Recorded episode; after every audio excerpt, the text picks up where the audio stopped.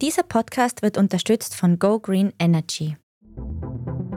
Ihr hört Edition Zukunft, den Standard-Podcast über das Leben und die Welt von morgen. Ich bin Julia Beirer. Und ich bin Lukas Capella.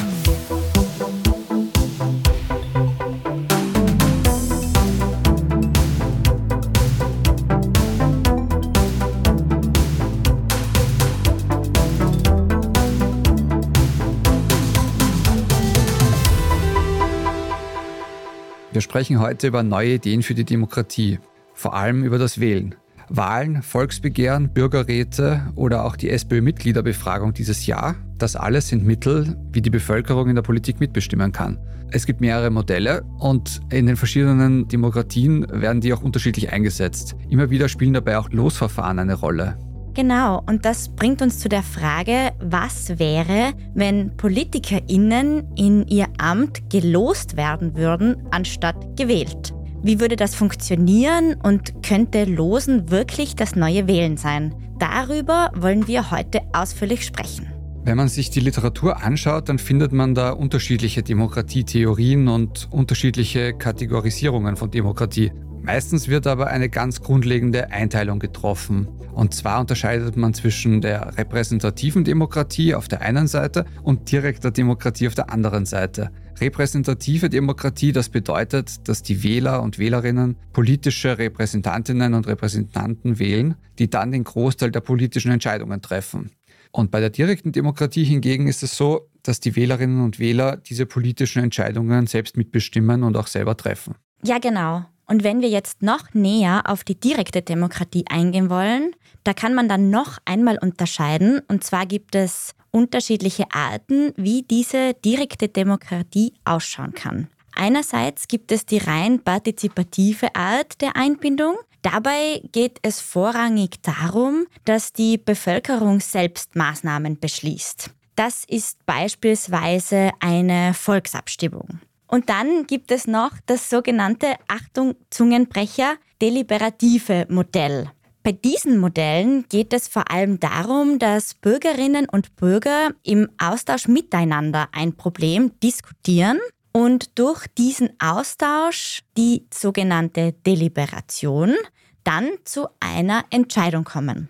Meistens werden daraus dann Empfehlungen formuliert, die an die Politik gerichtet werden.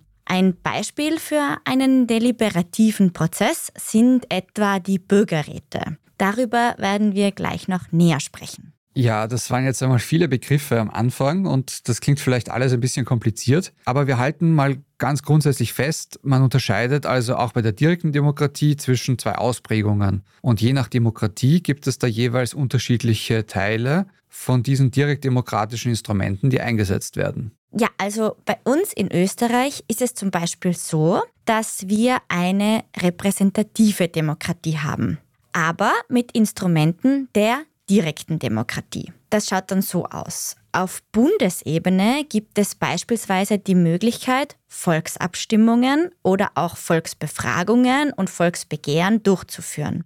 Das alles sind Instrumente, bei denen Bürgerinnen und Bürger direkt befragt werden.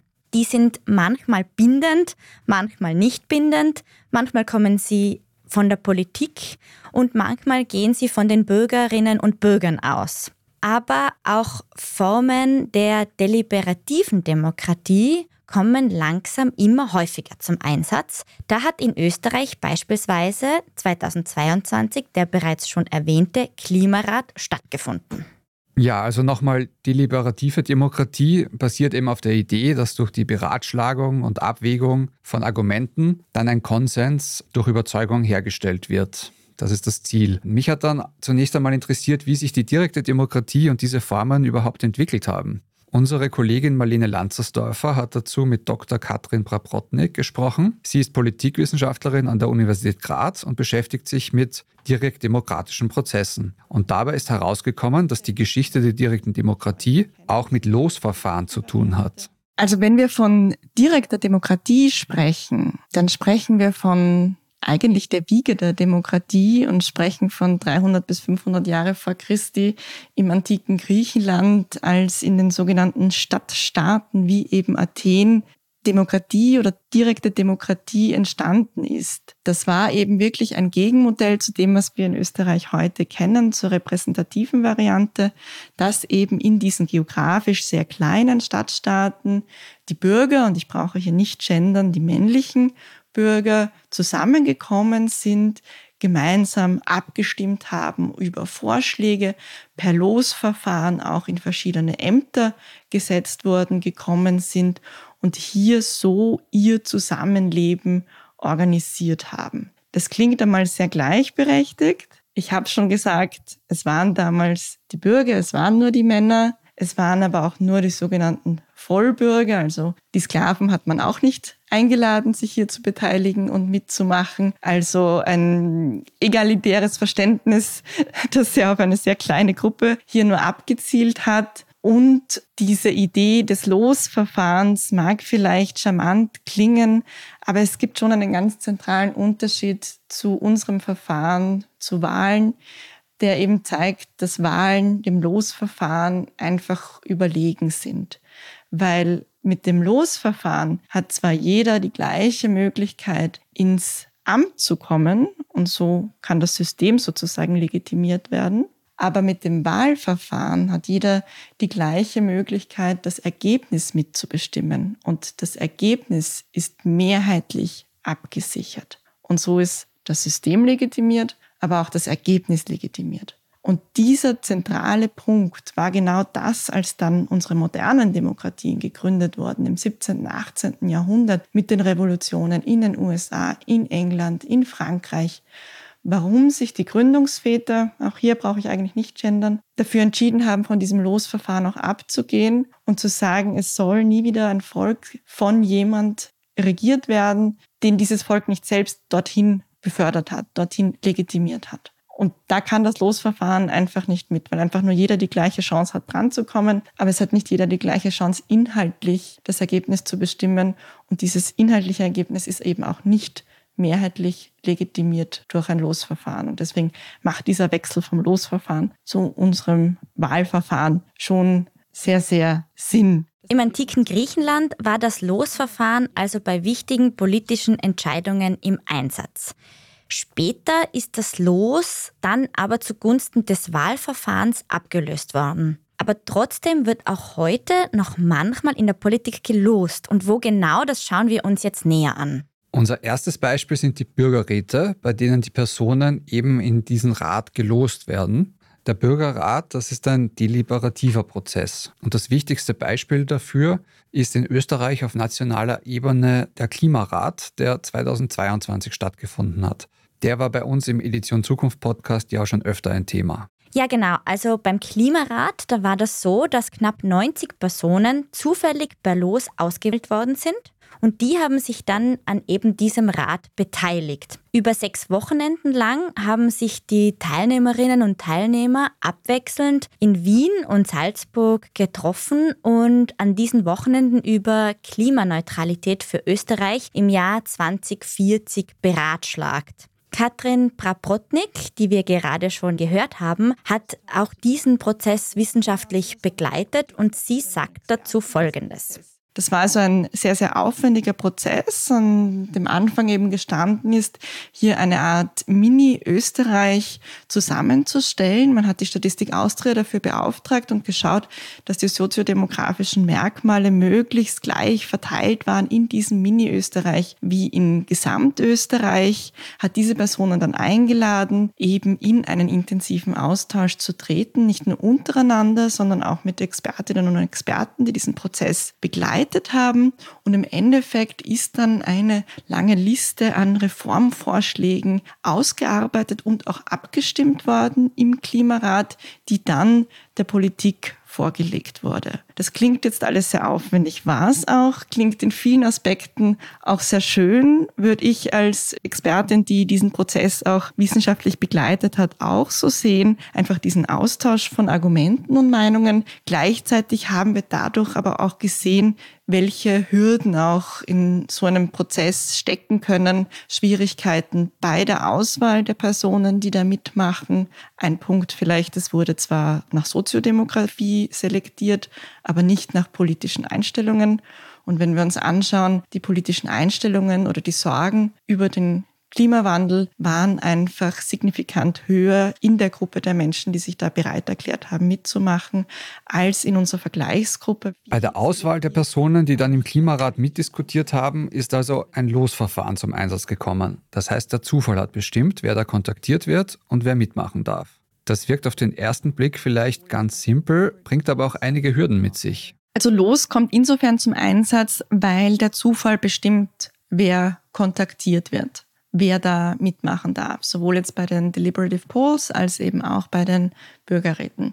Bei beiden Verfahren zieht man sozusagen Sicherheitsschlaufen ein, weil am Ende des Prozesses man ja ein möglichst repräsentatives Sample oder eben ein Mini-Abbild von der Bevölkerung haben möchte. Das ist insofern schon mal schwierig, weil natürlich je mehr Eigenschaften man dazu nimmt, umso herausfordernder ist es dann bei einer doch kleinen Gruppe, bei 100 Personen, alle Merkmale abzubilden und man findet dann vielleicht nicht mehr die junge Mutter, die 40 Stunden arbeitet, am Land wohnt, nicht katholisch ist und so weiter und so fort. Also es wird dann natürlich, je mehr Merkmale man hat, immer schwieriger, aber man zieht eben eine Sicherheitsschleife ein mit Quoten, dass man eben sagt, man definiert, wie viele Männer und Frauen sollen da drin sein, wie viele Personen von der Stadt, vom Land sollen drin sein, von welchen Regionen, von welchen Altersgruppen. Also das wird schon noch definiert, sodass der Zufall ein Stück weit dann eingeschränkt wird in dieser Hinsicht, dass wenn sie eben bereits die Gruppe der jungen Männer gefüllt haben, wenn sie zufällig kontaktiert worden wären und das ist ein junger Mann, hätte der dann keinen Platz sozusagen mehr, weil man versucht, eben diese Repräsentativität zu erreichen und das schränkt ein bisschen die reine Zufallsauswahl ein. Bei der Statistik Austria war es so, dass man hier in zwei Tranchen vorgegangen ist auf Basis des zentralen Melderegisters und auch auf Basis von Quoten. Man hat besonders berücksichtigt, dass man weniger, formal weniger gebildete Personen eher schwieriger dafür begeistern kann, bei so einem Prozess mitzumachen, hat die verstärkt kontaktiert und hat so dieses Sample dann erstellt. Es gibt aber auch Beispiele in anderen Ländern, wie in Irland, wo man beispielsweise von Haus zu Haus gegangen ist und hier sogar einen persönlichen Erstkontakt hergestellt hat um auch wieder vor diesem Hintergrund Gruppen, die sehr schwierig zu erreichen sind, leichter zu kontaktieren, wenn man eben die schon mal von Angesicht zu Angesicht gesehen hat, mit denen sprechen konnte, vielleicht auch ein bisschen Ängste und Sorgen nehmen konnte, bei so einem Prozess mitzumachen. Aber da natürlich das zentrale Element ist diese Idee des Zufalls, dass jeder und jede die gleiche Wahrscheinlichkeit hat, sozusagen kontaktiert zu werden und mitzumachen. Und bevor wir jetzt weiter sprechen über Chancengleichheit beim Losverfahren, machen wir eine kurze Pause und sind gleich wieder zurück. Bis gleich. Etwas Gutes für die Umwelt zu tun, ist manchmal leichter als man denkt, wie zum Beispiel durch den Wechsel zum richtigen Stromanbieter. Gib auch du dein Go für eine grüne Zukunft. Ganz einfach online, in nur drei Minuten zu Go Green Energy wechseln und von grünem Strom zum fairen Preis profitieren. Mehr Informationen findest du auf gogreenenergy.at. Ich bin die Franziska. Ich bin der Martin. Und wir wollen besser leben. Lohnt sich 10.000 Schritte zu gehen jeden Tag? Ist das Großraumbüro wirklich so schlecht wie sein Ruf? Spoiler, ja. Bringt's was, Intervall zu fassen? Wir fragen die, die es wirklich wissen und probieren es auch gleich selber aus. Bei Besser Leben, jeden Donnerstag eine neue Folge.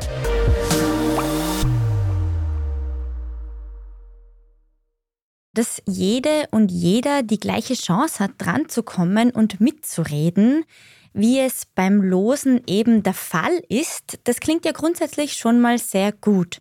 Gleichzeitig haben wir aber gerade auch gehört, dass es auch schwierig ist, solche Losverfahren umzusetzen. Wenn man zum Beispiel ein repräsentatives Abbild der Bevölkerung schaffen möchte, muss man das Losverfahren schon mal ein bisschen einschränken, und zwar so, dass möglichst jede Bevölkerungsgruppe vertreten ist. Genau, und das ist ja wiederum auch nicht so leicht festzulegen, nach welchen Merkmalen man da geht. Hinzu kommt außerdem, dass nicht jede bzw. jeder, der gelost wird, dann auch wirklich mitmachen möchte. Darin steckt schon eine große Herausforderung bei deliberativen Prozessen wie dem Klimarat. Also, dass man eben Verfahren finden muss, wie man auch Menschen, die weniger bereit sind, sich an so etwas zu beteiligen, zum Mitmachen motivieren kann. und nicht zuletzt ist es dann auch aufwendiger, zeitintensiver und dementsprechend mit höheren Kosten verbunden.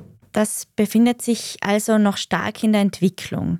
Fest steht aber, dass man mit deliberativen Prozessen einen sehr starken und breiten Austausch von Personengruppen haben kann. Mehr als es bei einem rein repräsentativen System mit politischen Vertreterinnen und Vertretern der Fall ist. Und darin würde ich jetzt einmal sagen, steckt schon ein sehr großes Potenzial.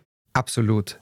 Wir haben jetzt also schon darüber gesprochen, dass Losverfahren bei den Bürgerräten zum Einsatz kommen. Aber in Österreich gibt es noch weitere Bereiche in der Politik, wo gelost wird. Das Wort Los steht tatsächlich auch in der Bundesverfassung immer wieder einmal drinnen. Bei gleicher Stimmenanzahl kann manchmal sogar gelost werden, wenn es um manche politische Ämter geht. Hätte beispielsweise bei der Bundespräsidentenwahl der oder die Zweit- und Drittplatzierte Stimmengleichstand, dann würde gelost werden, wer in die Stichwahl mit dem oder der Erstplatzierten einzieht oder bei der heurigen SPÖ-Mitgliederbefragung hätte es da einen Stimmengleichstand gegeben zwischen Babler und Doskozil am Parteitag, dann wäre der neue SPÖ-Parteivorsitz gelost worden. Was denn wäre, wenn politische Positionen generell verlost werden würden? Könnte das vielleicht sogar Korruption verhindern? Wäre das nicht vielleicht eine Möglichkeit, wie man verhindern könnte, dass einige wenige Personen immer mehr Macht und Einfluss bekommen und das System zu ihren Gunsten gestalten? Also natürlich, wenn man nicht weiß, ob man drankommt oder ob man wieder drankommt, kann das Korruption verhindern. Wenn man selbst nicht bestimmen kann, wer neben einem sitzt, kann das Korruption verhindern, weil es macht keinen Sinn, diese Person zu bestechen, wenn die keinen Einfluss hat. Ich denke dennoch, dass das Losverfahren dann ein Stück weit verkennt, dass es für politische Ämter auch politische Qualifikationen braucht und nicht nur nicht jeder bereit ist, so ein Amt zu übernehmen. Ich denke jetzt beispielsweise ein Richter, Richterin, worüber auch immer wir, wir diskutieren wollen, wenn wir sagen, wir möchten Losverfahren, dann ist nicht nur nicht jeder bereit, das zu übernehmen, sondern es hat auch nicht jeder die Ausbildung, die es braucht, um so ein Amt zu übernehmen.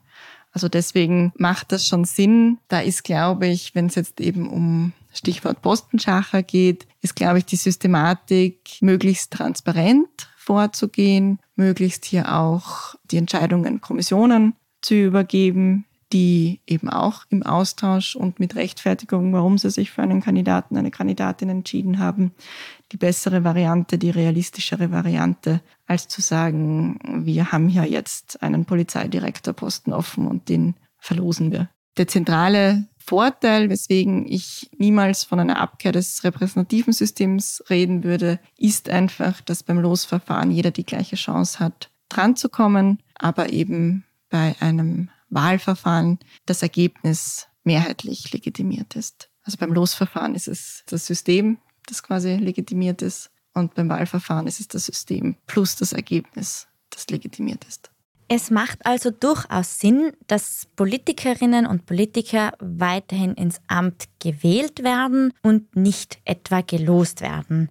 Beim Losen hat jede und jeder zwar die gleiche Chance, dran zu kommen, aber die Chance, das Ergebnis zu beeinflussen und dieses mehrheitlich zu legitimieren, wie es eben beim Wählen der Fall ist, ist beim Losen einfach nicht gegeben. Die Wahl ist da dem Los also schon überlegen. Aber bei Prozessen wie zum Beispiel den Bürgerräten gibt es durchaus Situationen, wo das Losverfahren ein fixer Bestandteil ist und wo es auch sehr sinnvoll ist, würde ich sagen. Mich hat dann noch interessiert, wie es generell um die direkt demokratischen Mittel in Österreich bestellt ist. Ob die mehr werden, ob solche Mittel schon häufig eingesetzt werden oder ob das in Österreich noch sehr wenig der Fall ist. Also vergleichen kommt es immer darauf an, wohin man blickt. Wenn wir uns mit der Schweiz vergleichen, machen wir direkt demokratisch wenig. Wenn wir uns mit Deutschland vergleichen, wo es auf Bundesebene keinerlei partizipative Instrumente gibt, machen wir schon relativ viel. Wenn wir schauen, wie Volksbegehren aktuell eingesetzt werden, machen wir auch sehr viel. Also die Möglichkeit, dass Bürgerinnen und Bürger ein Volksbegehren starten, dass wenn es dann erfolgreich ist, ab 100.000 Unterschriften auch im Nationalrat behandelt werden muss. Das boomt richtig. Also da haben wir in den letzten Jahren einen sehr, sehr starken Anstieg gesehen. Wenn Sie mich jetzt fragen, machen wir schon genug oder machen wir zu wenig? Ich glaube, wir haben aktuell eine sehr gute Palette an direktdemokratischen Instrumenten, die wir eingebaut haben in unser politisches System. Ich glaube nicht, dass unsere nächste Aufgabe wäre, hier noch weitere hinzuzufügen. Ich glaube eher, die, die wir jetzt haben, mit denen müssen wir jetzt mal lernen, sehr gut umzugehen. Das betrifft sowohl die sehr etablierten wie eben Volksbegehren,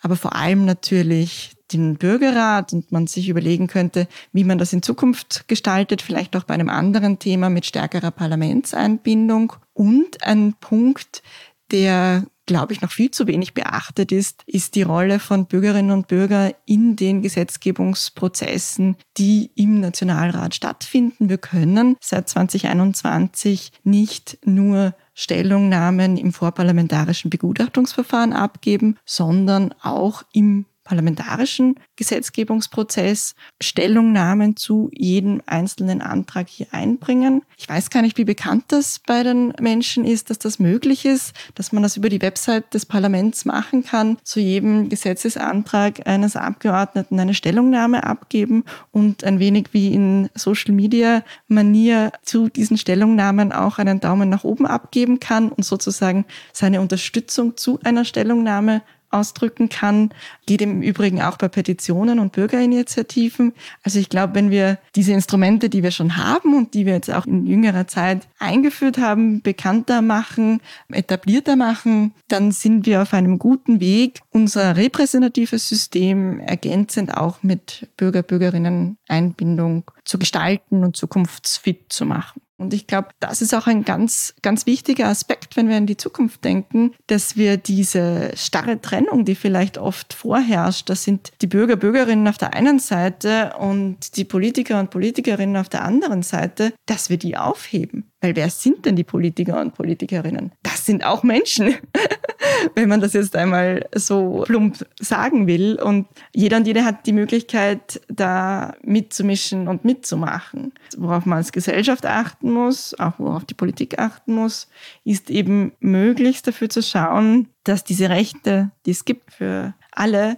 dass die auch möglichst gut genützt werden können von allen. Und das geht eben ganz stark auch über politische Bildung, über einen öffentlichen Diskurs, der möglichst tiefgründig und mit Daten gestützt geführt wird, um einfach hier die gleichen Voraussetzungen möglichst zu schaffen. Es ist also eine Entwicklung, die da momentan im Gange ist.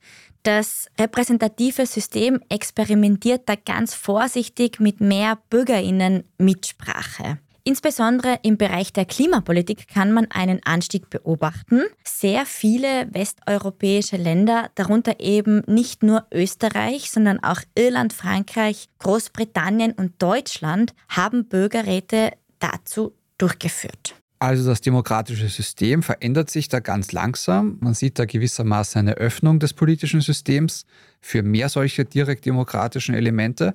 Auch die Technik ermöglicht da natürlich viele neue Teilnahme- und Mitsprachemöglichkeiten. Was das Losen betrifft, da können wir festhalten, bei solchen direktdemokratischen Prozessen wie dem Klimarat kann das Losen absolut sinnvoll eingesetzt werden, aber das Wählen durch Losen zu ersetzen, das wird es so in Zukunft wohl nicht geben.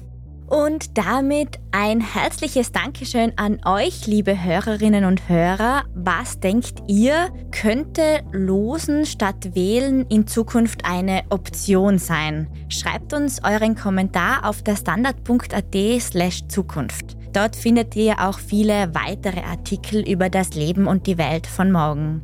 Und wenn ihr unsere Arbeit unterstützen wollt, macht ihr das am besten mit einem Standard-Abo. Bis Ende November gibt es zum 35. Geburtstag des Standard exklusive Angebote und Vergünstigungen. Alle Infos dazu findet ihr auf abo.derstandard.at. An dieser Folge hat auch Marlene Lanzersdorfer redaktionell mitgearbeitet. Die Folge wurde produziert von Christoph Neuwirth. Die nächste Folge Edition Zukunft erscheint wie immer in einer Woche. Bis dahin alles Gute und bis zum nächsten Mal.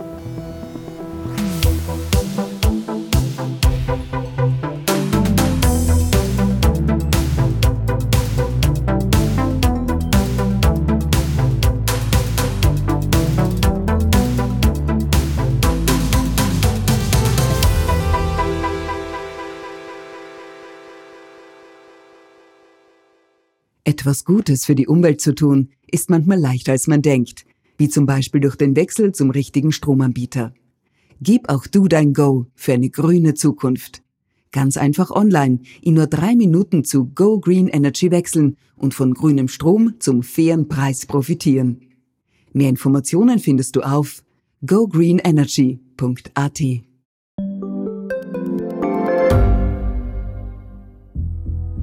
Was ich nicht nachvollziehen kann, ist, warum an jedem Unrecht immer ich schuld sein soll. Ein Korruptionsskandal jagt den anderen. Österreich hat in den letzten 30 Jahren viel über Klimaschutz gesprochen, aber zu wenig getan. Die Politik verschläft die Klimakrise. Die Behörden haben alles richtig gemacht. Fehler vergisst man, statt daraus zu lernen. So sind wir nicht. So ist Österreich einfach nicht. Aber wie ist Österreich dann? Das wollen wir bei Inside Austria herausfinden. Wir blicken auf die großen österreichischen Skandale. Von Ibiza bis Ischgl. Wir wollen wissen, wer dafür in der Politik die Verantwortung trägt. Und wir schauen genau hin, wo Österreich über seine Grenzen hinaus mitmischt. Vom Wirecard-Skandal bis zum Ukraine-Krieg. Das ist Inside Austria von Standard und Spiegel. Jeden Samstag eine neue Folge, überall, wo es Podcasts gibt.